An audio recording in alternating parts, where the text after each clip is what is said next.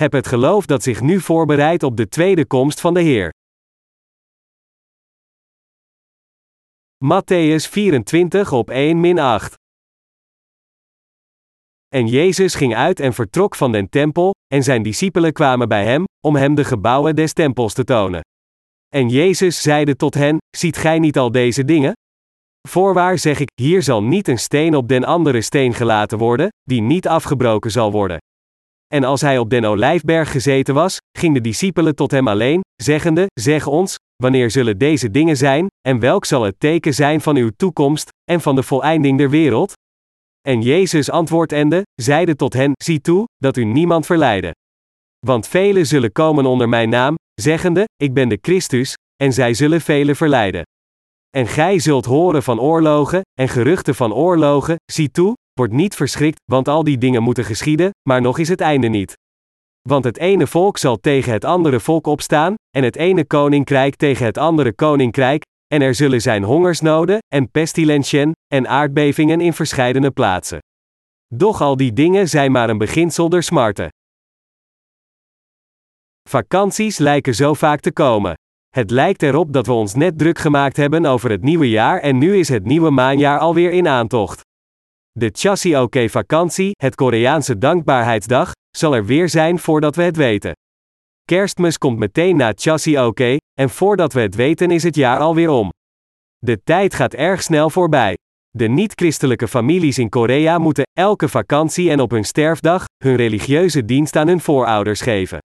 Er zijn veel dagen dat de niet-christelijke Koreanen hun religieuze diensten aan hun voorouders moeten aanbieden.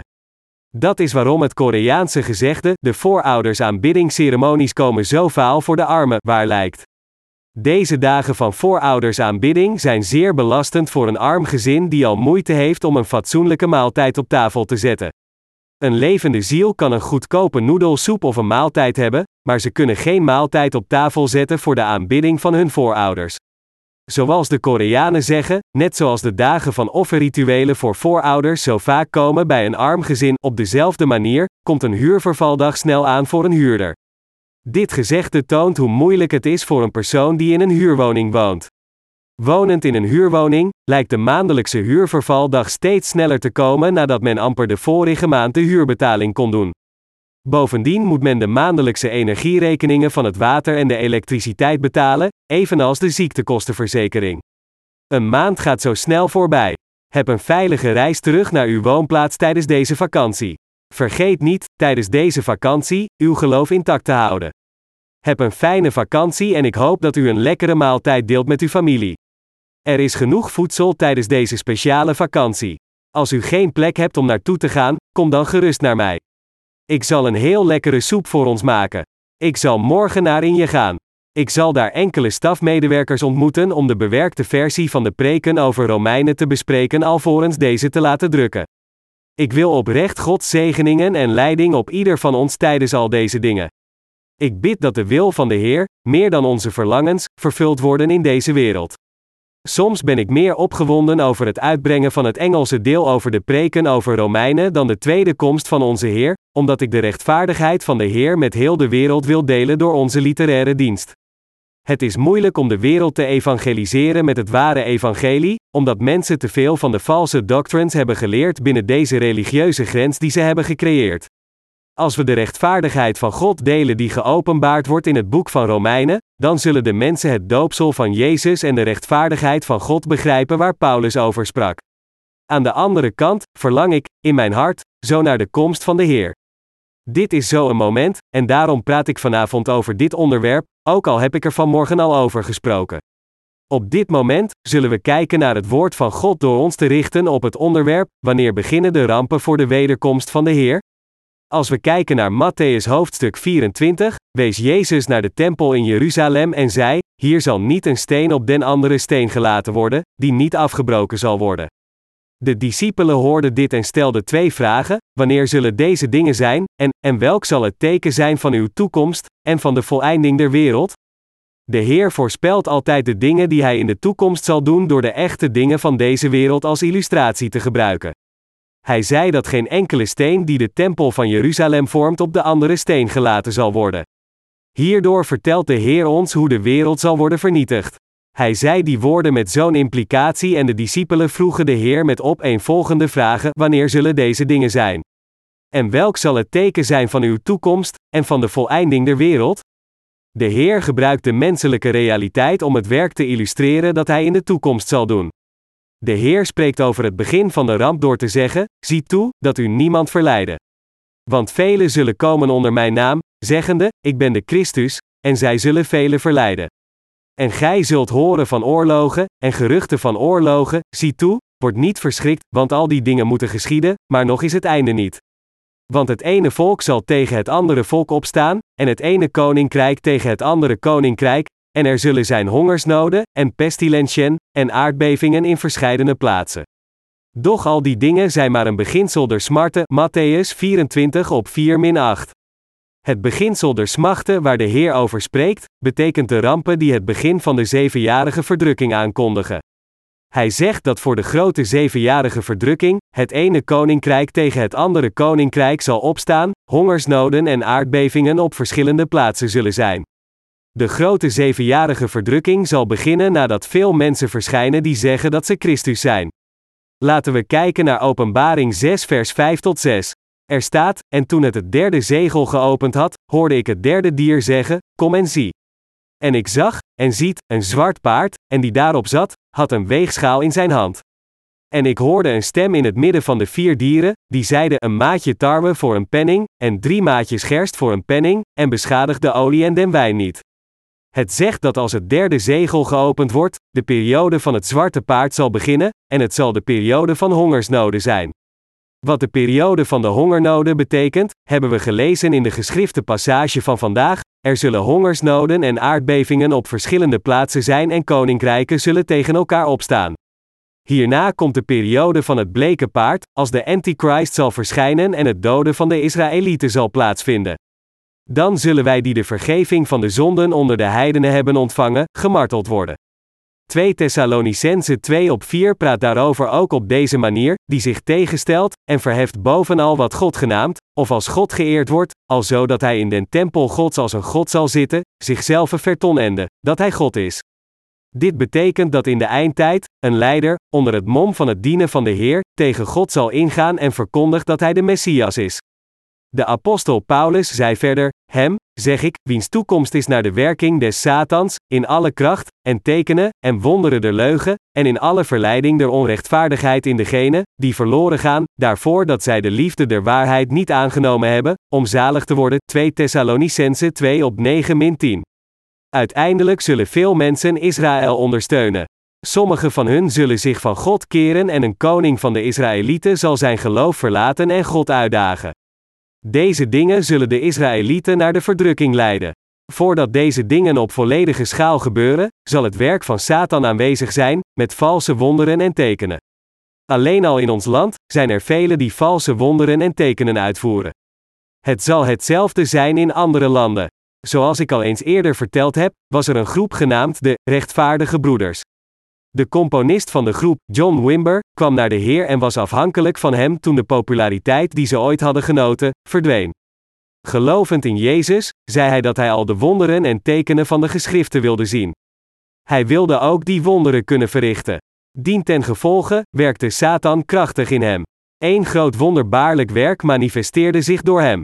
Terwijl de mensen stonden tijdens de aanbiddingsdienst, legde hij zijn handen op hen en vielen mensen op hun rug, sommige van hen beefden en maakten vreemde geluiden zoals krrr krrrr, ruff ruff, momo, of lachten, hi hi, huh huh, en andere vreemde verschijnselen. Mensen waren hier verwonderd over. Maar ze waren verward of het het werk van de geest of het werk van Satan was. Vele jaren zijn sindsdien verstreken en veel mensen probeerden op deze manier de Heilige Geest te ontvangen. Benny Hinn is een van deze mensen. Hij is een Jood die predikt in de Verenigde Staten. Hij schreef een boek over de Heilige Geest. We konden door dit boek over zijn geloof lezen, en de dingen die hij beweerde maakten geen zin. Ze zijn gewoon zielig en humoristisch. Hij zei dat elektriciteit door zijn lichaam stroomde terwijl hij aan het bidden was. Hij beefde zo erg dat hij begon te schudden. Hij benadrukt dat dit de manifestatie van de Heilige Geest was. Hij beweert: de Heilige Geest is overal, en hij schreef een boek getiteld Goedemorgen Heilige Geest. En het motto Goedemorgen Heilige Geest werd zeer populair onder de christenen, zelfs in ons land. Nadat ze s'morgens wakker waren geworden, begroetten christenen de Heilige Geest met de woorden Goedemorgen Heilige Geest. Dit werd ook zeer populair in Korea. Er is ook een wijngaardkerk in Korea. Als mensen naar die kerk gaan, waar oprichter John Wimber of zijn volgers leiden, dan laten ze de mensen opstaan. Dan legt een leider zijn handen op hen, en ze vallen allemaal om en beginnen in tongen te spreken. Mensen aanbidden niet op een stille manier. In een hoek is een persoon aan het blaffen als een hond, in de andere hoek is iemand ongecontroleerd aan het schudden. Terwijl iemand brult als een leeuw, is een andere persoon aan het praten als een opa, en de aanbiddingsdienst verandert in chaos. Mensen denken dat dit het werk van de Heilige Geest is. Ze zeggen dat diegenen die het opleggen van handen van dergelijke leiders ontvangen ook dezelfde soort van macht ontvangen. Dat is waarom predikers of pastors van over heel de wereld die Noord-Amerika bezoeken de Wijngaardkerk bezoeken, die naast het Wijngaardvliegveld in Canada ligt. Mensen gaan naar die kerk en zien wat daar gebeurt en ze ontvangen het opleggen van handen en komen thuis en doen hetzelfde in hun eigen land. Veel vreemde dingen gebeuren er ook in ons land. Sommige mensen praten over de drie geslagen zegeningen of het drievoudige evangelie. Sommigen gaan zelfs zo ver om te praten over het vierde dimensie evangelie of het vijfvoudige evangelie. De zogenaamde drie geslagen zegeningen is gebaseerd op 3 Johannes 1 vers 2 dat zegt, Geliefde, vooral dingen wens ik, dat gij welvaart en gezond zijt, gelijk uw ziel welvaart.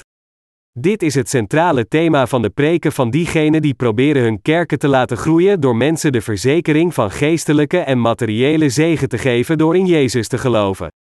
In de Berea-kerk zetten de predikers de mensen op de vloer en leggen hun hand op de schouder van een gelovige en met de andere hand duwen ze het voorhoofd. Dan valt de persoon achterover. Soms loopt de leider een paar keer om een groep van mensen heen en slaat dan een persoon op zijn hoofd, en een diaken duwt hem zijn voet omver. Als de persoon niet omvalt, duwt een andere diaken hem om.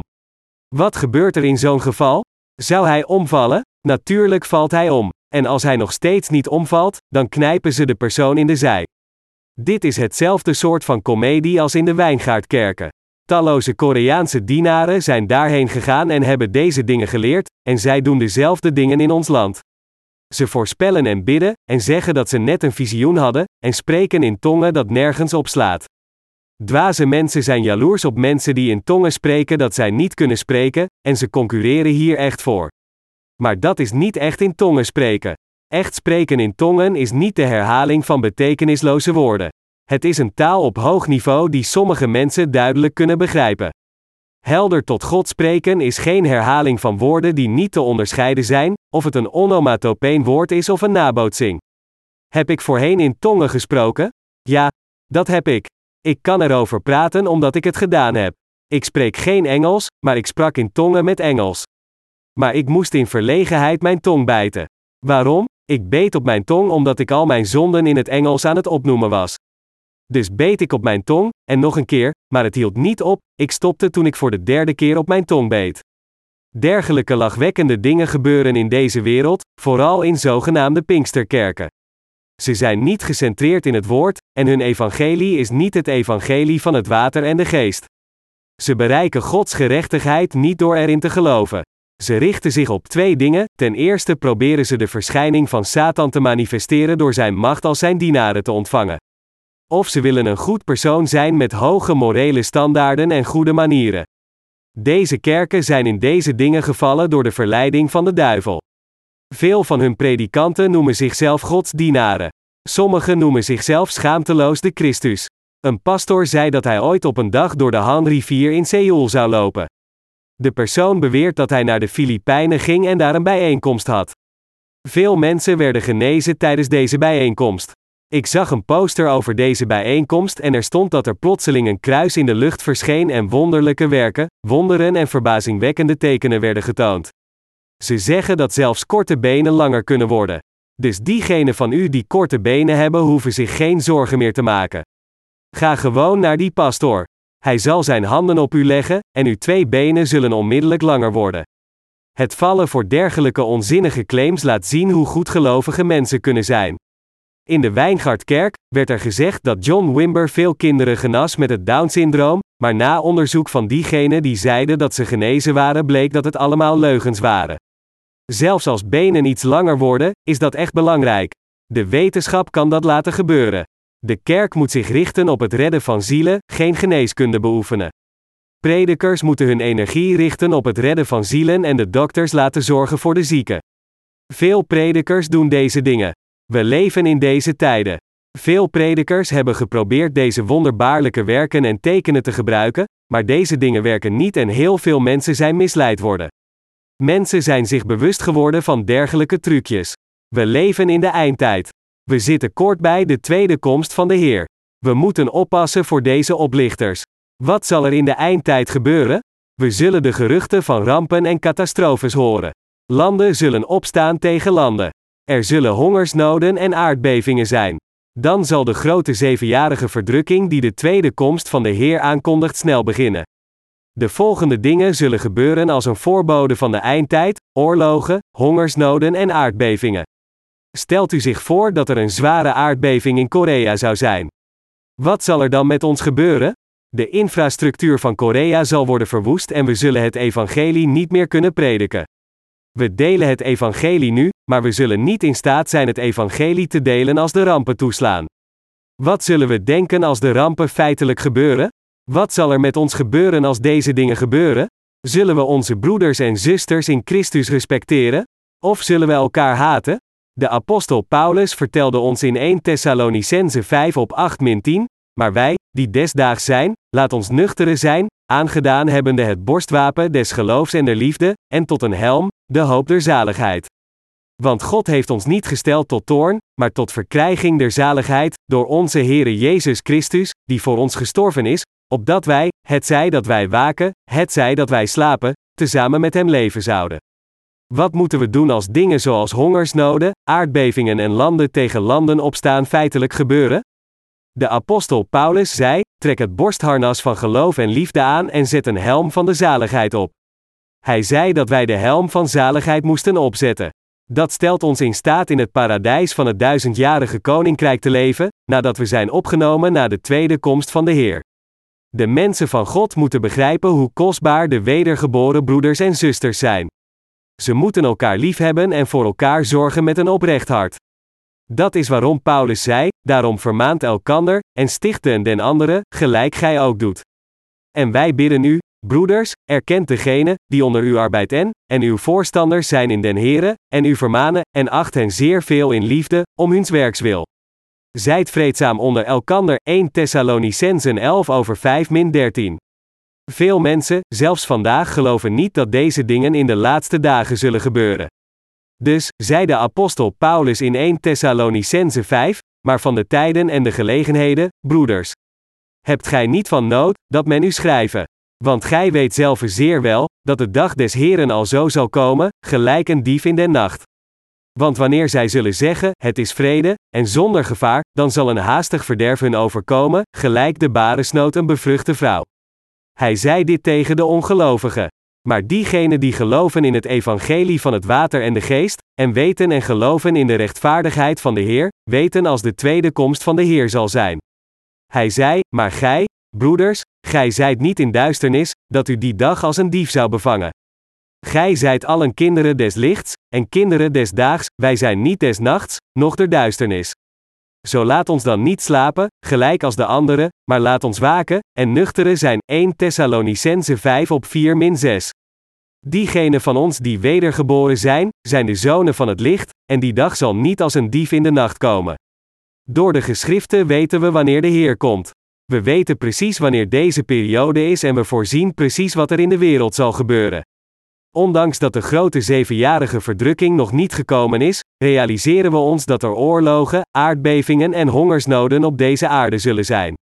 Natuurlijk zal dit gebeuren nadat het evangelie over de hele wereld is gedeeld.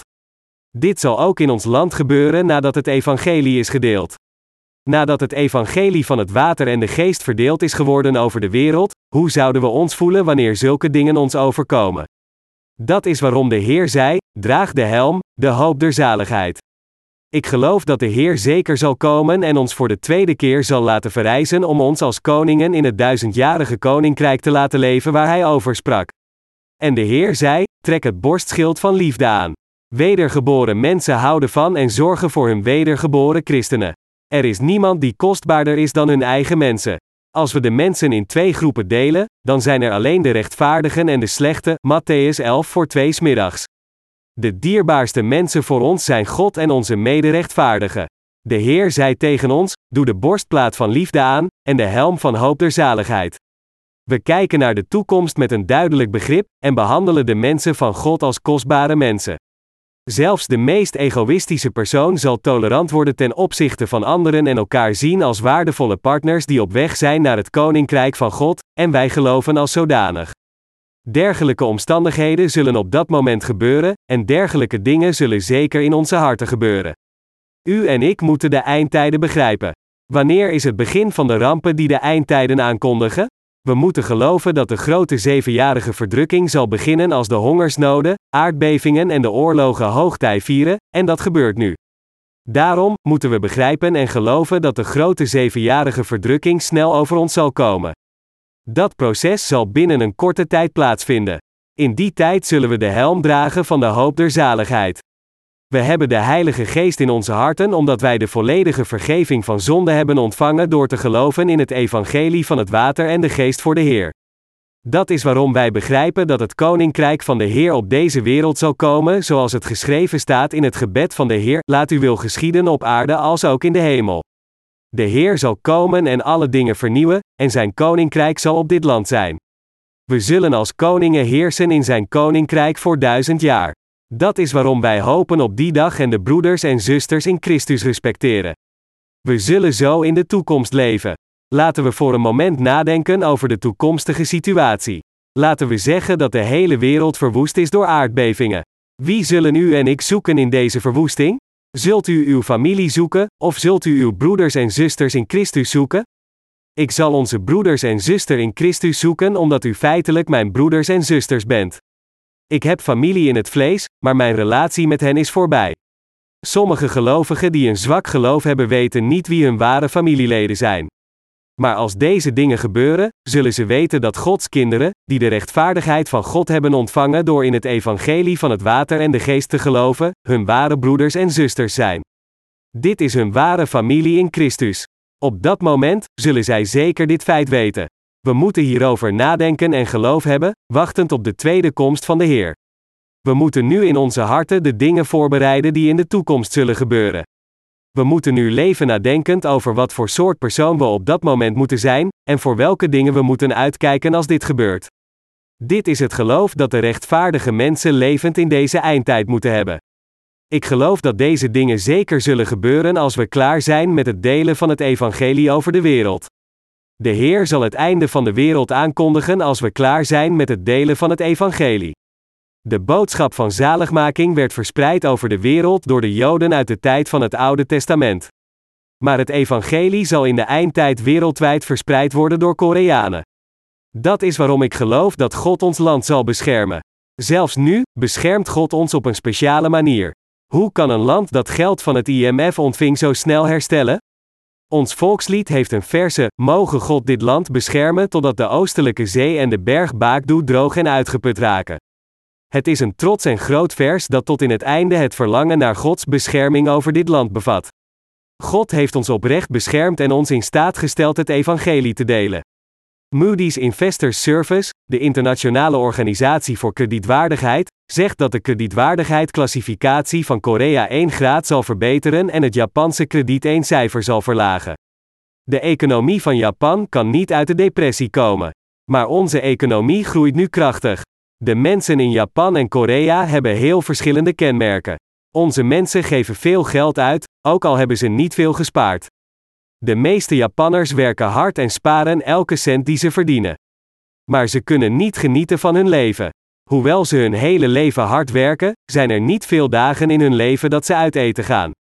Ze zeggen dat Japanse mensen alleen als ze geld ontvangen gekookte vispasta bovenop hun noedelsoep doen. Op speciale dagen voegen zij wat gekookte vispasta toe aan een gewone maaltijd. Hun land kan rijk zijn, maar de financiën van een persoon zijn niet erg goed. Japanse mensen zijn zo gierig met voedsel dat u extra moet betalen in een restaurant voor kimchi. Dit is nooit het geval in Korea. U kunt niet zoveel eten als u wilt in een Japans restaurant. Broeder Sakamoto, uit Japan, was vorige zomer in shock in het geestelijke trainingskamp toen hij onze grote borden vol met rijst, soep en kimchi zag, en dat we zoveel konden eten als we wilden. Hij zei dat hij verbaasd was over twee dingen in Korea. Dat we zoveel eten als we willen en het andere is de aanblik van de grote rotsen op de Misirjangheuvel. De rotsen lijken hem heel gevaarlijk.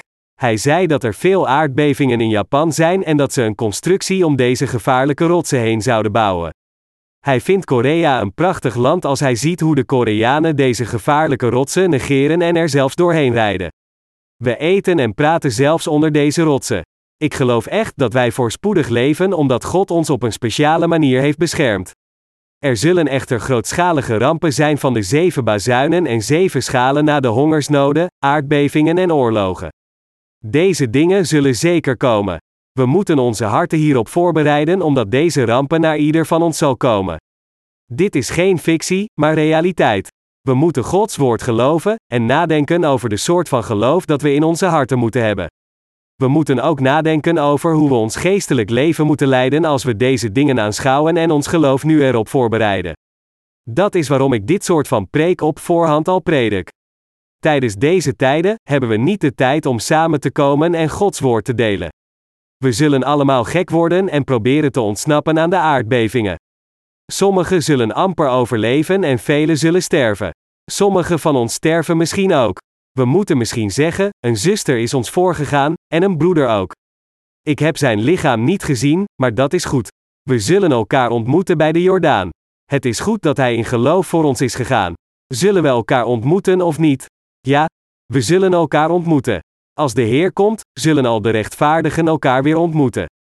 We moeten hier nu over nadenken, omdat het te laat zal zijn als we de verdrukking aanschouwen en we er niet klaar voor zijn. Gods woord zegt dat er hongersnoden en aardbevingen tijdens deze eindtijd zullen zijn. Als er een erge hongersnood is, dan is er geen voedsel voor de mensen om te eten en veel mensen zullen sterven. Als er geen voedsel is om te eten, dan kan dit tot een oorlog leiden. Momenteel zijn er hongersnoden en aardbevingen over de hele wereld. Er zijn veel landen die niet genoeg voedsel hebben om te eten. Ik denk niet dat het overdreven is om te zeggen dat de meeste Koreanen goede levensomstandigheden hebben en genoeg voedsel om te eten. Hoewel we zojuist de gelederen van de geavanceerde landen zijn binnengetreden, behoren we al tot de toplanden wat betreft voedsel en levensomstandigheden. Mensen in ons land eten goed en hebben goede levensomstandigheden. Niet veel landen hebben dergelijke goede levensomstandigheden zoals ons land. Armoede heerst nu overal ter wereld. Dit zijn tekenen voordat de verdrukking begint. We moeten geloven in de tweede komst van de Heer. We moeten ons nu voorbereiden, beide geestelijk en lichamelijk, voor de tweede komst van de Heer als we het evangelie delen. Als we alleen tevreden zijn met het delen van het evangelie, dan verliezen we ons geloof als de rampen feitelijk beginnen. We moeten allemaal onze harten nu voorbereiden, terwijl we worden aangehaald door de gordel van geloof. Ongeacht wat er in de toekomst gebeurt, of onze situatie nu is, we moeten leven met geloof, wachtend op de tweede komst van de Heer. Er zullen verschillende soorten van moeilijkheden zijn als de Heer op het punt staat om te komen, en we moeten klaar zijn voor die tijd en onze harten voorbereiden om Hem met geloof te overwinnen. Dit is de soort van geloof dat wacht op de tweede komst van de Heer en zich erop voorbereidt. U en ik moeten nu klaar zijn. Het zal te laat zijn als we proberen klaar te zijn op het moment van de tweede komst van de Heer. We moeten voor die tijd klaar zijn met het geloof dat wacht op de tweede komst van de Heer. We moeten wachten, dus wanneer de tijd daar is, kunnen we het zonder angst onder ogen zien en tot het einde verdragen. We kunnen zelfs lijden onder het martelaarschap. We kunnen ons geloof zonder problemen leven als we geloven dat er hongersnoden, aardbevingen en oorlogen komen, als we in onze harten klaar zijn om dit te aanschouwen. Er is niets om ons zorgen over te maken wanneer we deze dingen onder ogen zien, als we dit geloven en ons hart voorbereiden door geloof. Er is niets om ons zorgen over te maken omdat we er al van afwisten en ons erop voorbereid hebben. De Heer zei: U zult deze dingen niet onmiddellijk aanschouwen, omdat u de zonen van het licht bent. Zonen van duisternis weten deze dingen niet en vernietiging zal als een dief tot hen doordringen. Echter, al deze dingen zijn al voorspeld voor de zonen van het licht. Dus u zou klaar moeten zijn met het geloof. Neem de helm van zaligmaking en wees alert op rampen. Borduur de liefde in uw hart en leef met geloof. Zorg en respecteer elkaar met aandacht voor anderen. We moeten nu leven alsof we feitelijk in het midden van het tijdperk van rampen leven, en onze harten in geloof voorbereiden. Als we deze rampen feitelijk meemaken, zullen veel mensen onder ons sterven, maar anderen onder ons zullen ontsnappen aan de rampen, samenkomen en het evangelie verkondigen. De rechtvaardigen zullen naar elkaar op zoek gaan en elkaar vinden, maar sommige mensen zullen gehaat worden en gearresteerd worden door hun familie, vreselijke ontberingen lijden en uiteindelijk als martelaren sterven. Verschillende dingen zullen gebeuren. Ik heb het uitsluitend tegen u, de rechtvaardigen in Korea, over al dit lijden. Veel mensen van over de wereld zullen in het evangelie van het water en de geest dat wij delen geloven en de vergeving van zonden ontvangen. Ze zullen de rechtvaardigheid van God verkrijgen en dit evangelie verkondigen. Ze zullen het met kracht verkondigen. Uiteindelijk is de ramp al begonnen en zullen we hoe dan ook sterven. De Bijbel spreekt over het martelaarschap van de rechtvaardigen. Precies zoals het geschreven staat, zullen we de Antichrist zien regeren over de wereld. Als we toch sterven, is het beter om hoop te hebben op het komende koninkrijk, het evangelie krachtig te verkondigen en naar de Heer te gaan wanneer Hij ons roept. Of we sterven als martelaren, door ongelukken of door vervolging, we gaan het evangelie naar hartelust verkondigen. Zoals beschreven in Openbaring, ontelbare aantallen mensen van over de hele wereld worden gered en sterven als martelaren, vasthoudend aan hun geloof. Uit het bloed van hun martelaarschap zullen zij opstaan en voor God staan en Hem prijzen en aanbidden. Openbaring 7, vers 9 tot 14. De Heer, die weerkomt, vertelt ons klaar te zijn voor Zijn tweede komst. Begrijpt u dit? Als u het evangelie wilt delen, de tijd om dit te doen is nu. Als u klaar wil zijn, dan moet u nu klaar zijn. Als u Gods werk wilt doen, dan moet u het nu doen. Er is geen ander alternatief. Dat is waarom wij het evangelie verkondigen als de eindtijd kort bij is. Dit is de reden waarom ik zo graag het boek der preken over Romeinen wilde publiceren. Eigenlijk duurde het niet lang. We hebben veel christelijke boeken kunnen verspreiden onder talloze binnen- en buitenlandse mensen, omdat veel van onze missiewerkers betrokken waren en oprecht en toegewijd dienden. We gaan ongeveer 3000 boeken sturen naar een Nigeriaanse medewerker. Een pastor uit een missieorganisatie in Nigeria heeft ons verschillende keren gevraagd om 100.000 boeken te sturen. 100.000 exemplaren van onze boeken zouden twee containers van 12 meter volledig vullen. Als we denken aan het aantal inwoners in dat land, dan zijn 100.000 boeken niet genoeg om het evangelie aan al die mensen te verkondigen. Maar sinds een persoon zoveel boeken vraagt, moeten we ons herinneren dat het voordelig is voor het prediken van het evangelie. Dus we zullen hem aanvankelijk 3000 exemplaren sturen.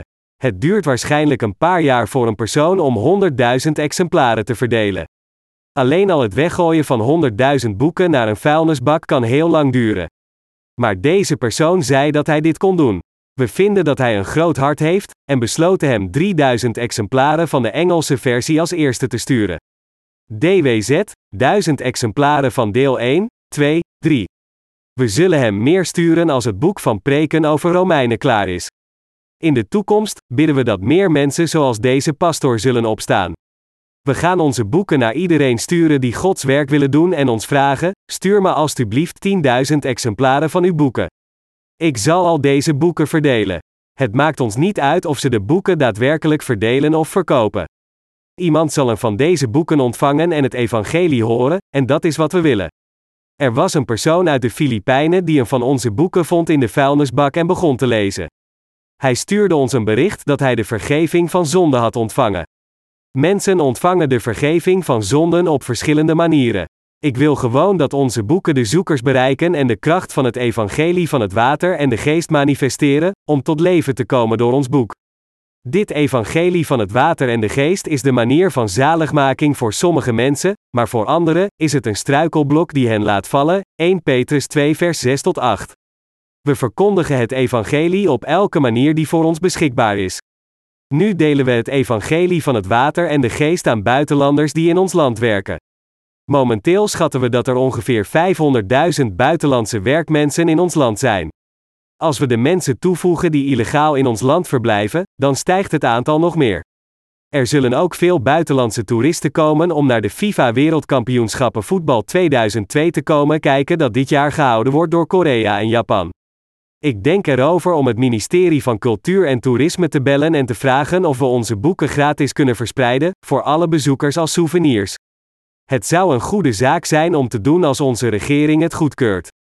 We gaan ook 100.000 exemplaren drukken van het Korea-Japan World Cup gedenkboek 2002, om ze gratis uit te delen als souvenir. De regering verwacht dat er ongeveer 50.000 of 60.000 Chinezen naar Korea zullen komen, dus printen we meer Chinese versies en delen het evangelie van het water en de geest met hen. We moeten van deze gelegenheid gebruik maken om het grote werk van het evangelie te doen. Mijn verstand werkt niet meer zo goed tegenwoordig. Een paar jaar geleden was ik in staat over een probleem na te denken en een oplossing te vinden in vijf minuten. Maar ik kan hetzelfde probleem nu niet oplossen, ook al zou ik me 30 minuten op het probleem concentreren. Ik ben niet meer zo slim als voorheen. Toen ik een keer naar de kapper ging, hoorde ik dat ze me opa noemde. Kijk naar mijn haar. Ze kunnen mijn grijze haren niet zien als ze gewoon naar me kijken. Maar ik lijk inderdaad op een opa als men goed naar mij kijkt, omdat mijn haar inderdaad grijs begint te worden. Ik dacht bij mezelf: Mijn hart is veel jonger dan dat van u. Ik zei tegen hem: Ja, u hebt gelijk. Ik ben inderdaad een opa. In mijn hart, echter, was ik het er niet mee eens dat ik een opa was. Maar als ik zie dat mijn verstand niet meer zo snel werkt als voorheen, dan kan ik niets anders dan tegen mezelf te zeggen: Ik ben inderdaad oud geworden. Ik denk dat we dit jaar meer moeten bereiken en grotere werken moeten doen. We hebben duizenden boeken, tot nu toe, naar onze medewerkers gestuurd in vele landen. Maar als het boek van preken over Romeinen gepubliceerd wordt, denk ik dat we hen in eenheden van 10.000 zullen versturen. Ik zou heel graag willen dat het evangelie van het water en de geest elk hoekje en dal van de wereld sneller bereikt. Het evangelie moet snel met deze mensen gedeeld worden omdat er veel mensen sterven zonder het evangelie van het water en de geest te kennen. Het evangelie moet wereldwijd gedeeld worden. Ik wil echt dat het evangelie over heel de wereld verspreid wordt, en ik wil dat u allen dienaren en heiligen wordt die wachten op de tweede komst van de Heer, en u zich hierop voorbereidt.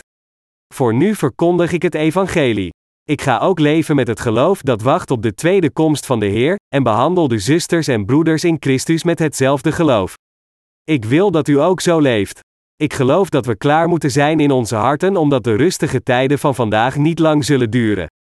Maar we zullen niet bang zijn en geven onze dankbaarheid aan God, omdat Hij ons de overwinning zal geven. Zelfs als de Heer morgen komt, zullen we eten, drinken en onze verantwoordelijkheden in alle dingen vervullen, en klaar zijn in onze harten terwijl we het evangelie tot die dag delen. Laten we met dit soort van geloof leven. Ik bid voor u allen om met dankbare harten richting God te leven met dit soort van geloof. Ik bid dat u tijdens deze vakantie goed uitrust en uzelf verjongt, zodat u meer kracht hebt om de Heer te dienen. Hoewel we tijdens deze vakantie veel gaan rusten, hebben we eigenlijk niet iets speciaals om te doen behalve lekker samen te eten. Maar sinds we tijdens de vakantie van oud opnieuw al veel gerust hebben, wil ik graag met enkele predikers wat zaken bespreken, om enkele dingen te doen die we kunnen doen tijdens de maand nieuwjaarsvakantie. Ik geloof dat het evangelie nog meer mensen over de wereld zal bereiken als preken over Romeinen gepubliceerd wordt. Halleluja!